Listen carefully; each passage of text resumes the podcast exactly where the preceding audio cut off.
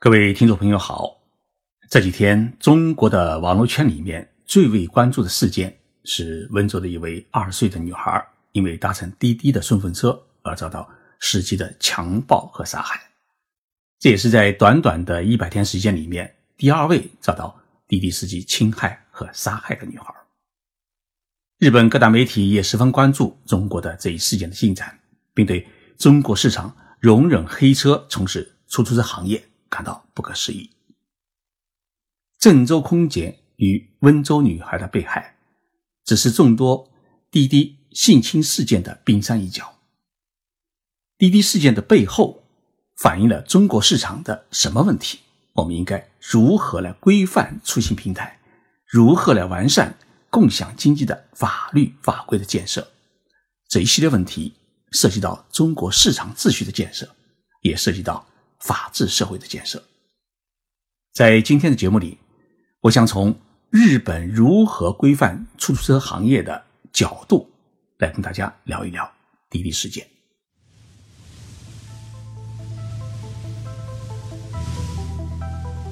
任你波涛汹涌，我自静静到来。静说日本，冷静才能说出真相。我是徐宁波，在东京给各位讲述。日本故事。昨天晚上，我在下班回家的路上，读到了滴滴创始人陈威先生和滴滴总裁柳青小姐的一封道歉信。温州女孩被害已经四天，作为滴滴的最高经营者，现在才发表这么一份道歉信，虽然已晚，但是呢，我依然为他们鼓掌，因为陈威先生和柳青小姐终于知道，作为企业的最高负责人，必须为企业的一切。承担最终的责任。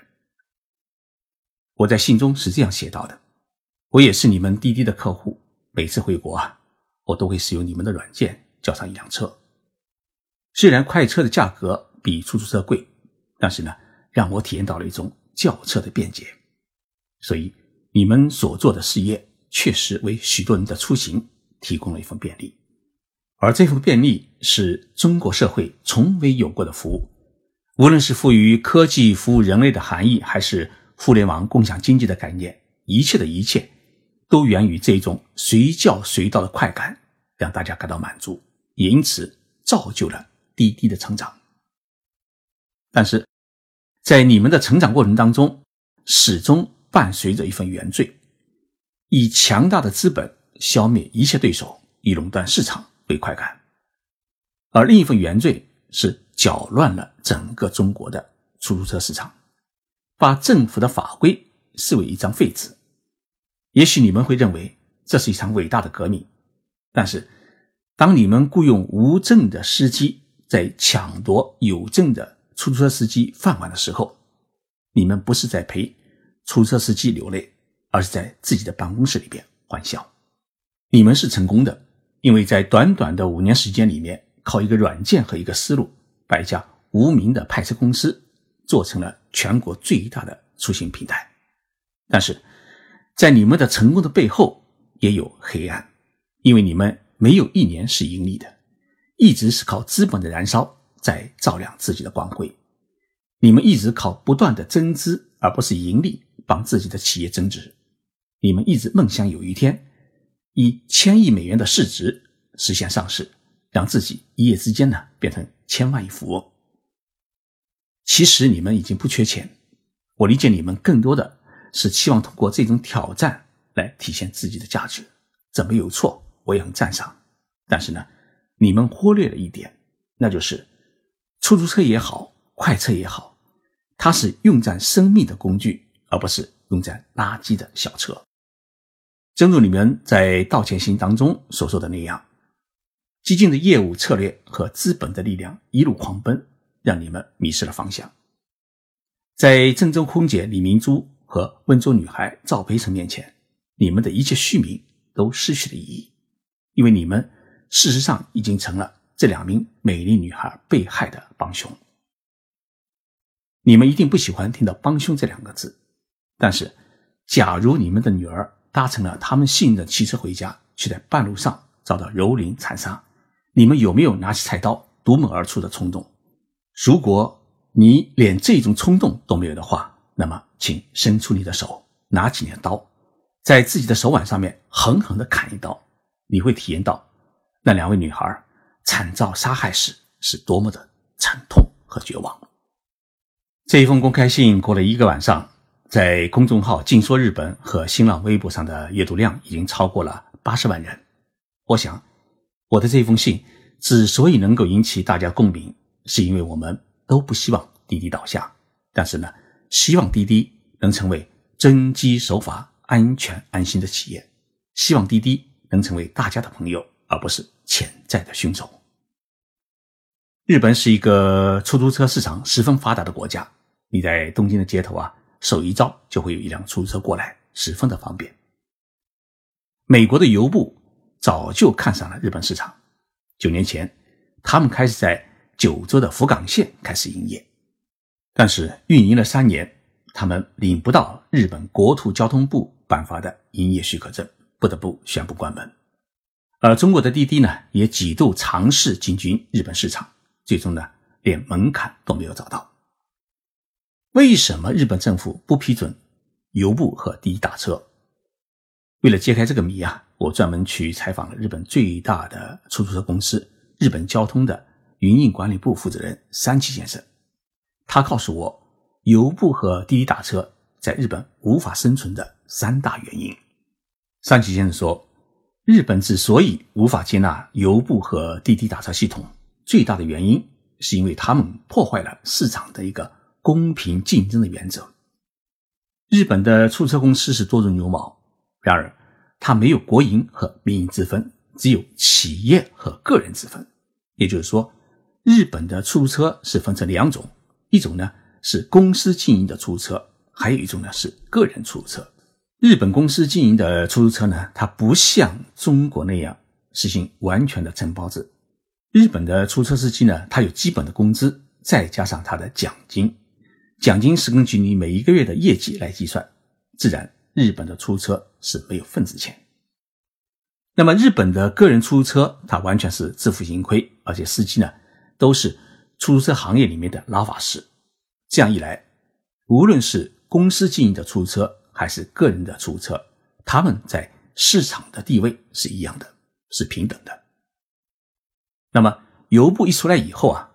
在福冈就遇到了这么一个问题：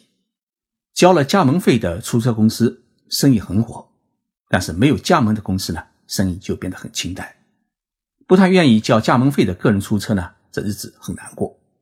这样一来，油布就很明显的违反了日本的商业法规定的市场公平竞争原则，这是第一大原因。那么第二大原因呢，是因为。一些没有出车营业许可证的黑车，也开始通过油布来加盟来赚钱。日本社会呢，把这种无证经营的出租车呢，不叫黑车，而是叫白车。那么这些白车满街跑，不仅抢了出租车公司的生意，同时因为它是无证营业，也违反了日本的道路交通法和道路营业法。第三大原因。许多的乘客是在不知情的情况之下，利用油布和滴滴打车系统坐上了无证经营的车辆。那么，万一遇到交通事故或者司机袭击乘客，那么乘客是难以获得正规渠道的赔偿。因此呢，对于乘客来说啊，存在很大的安全与利益的隐患。就这三个原因，日本政府认为，美国的油布和中国的滴滴打车如果在日本开展业务，将会严重破坏日本的出租车行业的公平竞争的原则，同时还将助长黑车的横行，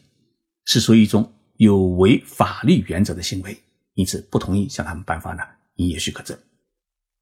那么拿不到政府的营业许可证，能不能像滴滴那样在中国的许多城市里面实行无证经营呢？这种情况在日本是不可能发生的，因为你一旦敢这么做。那么第二天，警察就来上门搜查你的公司，逮捕经营者，因为你违法了。中国的一个出行平台叫黄包车，他们在日本的公司就面临了这样的结局，他们的社长遭到了日本警方的逮捕。没有滴滴，是不是日本人已经是寸步难行？事实呢，也并不如此。日本的出租车行业已经有了自己的交车平台，叫全国出租车。日文叫 Zenkoku Taxi，有中文 APP 也可以呢，直接用中文叫车。所以，中国的出租车行业如果也能够像日本的出租车行业那样，自己建立一个联合的叫车平台，而政府呢，适当的给予政策的支持，这样合规合法的出行就能够得到保证。听说上海的大众交通集团正在做这方面的努力，我们啊对此充满期待。日本所有的出租车公司，不管是大还是小，四个汉字。是他们全国统一的行业的服务标准，那就是安全舒适。那么，如何才能做到安全舒适呢？那么，我们先从舒适说起。舒适呢，不是司机自己感到舒适，而是要让乘客呢感到舒适。因此呢，向客人提供宽大型的汽车、舒适干净的座椅、适当的温度，是坐车舒适的一个最基本的硬件。日本的出租车呢，除了个人出租车之外，各出租车公司几乎都使用丰田汽车公司制造的那个皇冠牌的轿车。那么最近也有使用雷克萨斯和日产的混合动力的汽车。那么皇冠车它车体比较宽，前后的空间比较大，上下车都十分的方便。第二个舒适呢，是车内的环境要舒适，也就是要干净，不要让乘客感觉到脏乱。所以坐垫呢，一定是要使用白色的座套，车厢里面呢不能出现任何的破损和划痕。同时，司机必须是每天洗澡并穿戴整齐，一般都要穿西装或者公司的制服，让车厢里面是没有异味，包括没有体臭、口臭和烟味。这是日本出租车行业舒适的一个最基本的要求。那么，出租车公司它如何做到安全呢？那就是要选拔有驾车经验和遵纪守法的司机来开车。日本的法律规定呢，一个人要成为出租车司机，他必须要过三道关：第一，必须要有三年以上的开车的经历；第二，在过去三年之内呢，没有严重的违章和交通事故记录；第三，必须考取出租车司机的一个特别的驾驶证。日本的驾照呢分成三类，第一类呢是刚学完车的临时驾照，然后呢是一般性的第一类驾照，还有一种就是运送人的驾照，就是出租车司机、旅游大巴司机、公交车司机的一种专用驾照，叫第二种类的驾照。日本人呢把这第二种类的驾照呢叫做生命驾照，也就是说你是运送生命而不是运送货物的驾照。那么，如果要申请个人出租车营业执照的话，也就是说，类似于要当滴滴司机的话，那么在日本还有两个更为苛刻的条件：第一，是必须在同一城市里面当过十年以上的出租车司机；第二，从申请日开始之前的十年当中，没有任何的违章事故记录。所以，在日本开出租车，并不是你有驾照就可以开。而且必须要考取专门的出租车专用驾照，同时必须具备较好的驾车技术，而且必须严格遵守交通法规。那么这样的人才有资格去承担运送生命的工作。我想滴滴公司如果在审核滴滴司机的过程当中，也能参照一点日本出租车行业选拔司机的规则，至少可以避免司机强暴杀害女乘客事件的发生。我在给滴滴创始人陈威先生和柳青总裁的信当中，给他们提了三点建议。第一呢，举行一次公开的记者招待会，向受害人家属、向全社会道歉，这是拯救你们的灵魂、拯救你们的企业的一个最好的机会。不然呢，滴滴会垮，你们会抬不起头来。有时候呢，勇气比面子来的珍贵。第二呢，前往温州去参加赵培成小妹妹的葬礼。记得呢，要穿一身黑色西服，记得带一朵白花。哪怕他们的亲属拒绝你们，你们也应该在他的葬礼的会场外面三鞠躬或磕头。假如你们没有勇气前行，那么我愿意陪你们一起去。第三，回到北京之后呢，暂时放弃上市的计划，不再玩资本的游戏，专心致志的做好企业，以正常的盈利去印证滴滴的真实的价值。我最后对滴滴的这两位掌门人说了这么一句话：人的价值不在于财富，而在于口碑。你们真年轻，有灿烂的未来。中国的发展需要你们这样的挑战者，但是呢，一定要回归用科技的力量让出行更美好的初心，少一点野心，多一点人性，并你们的决心来改变中国社会资本为上的狂乱，尽心于自己的事业，尽心于自己的实业，助推中国经济的健康发展。做事先做人。通过这一次的滴滴事件，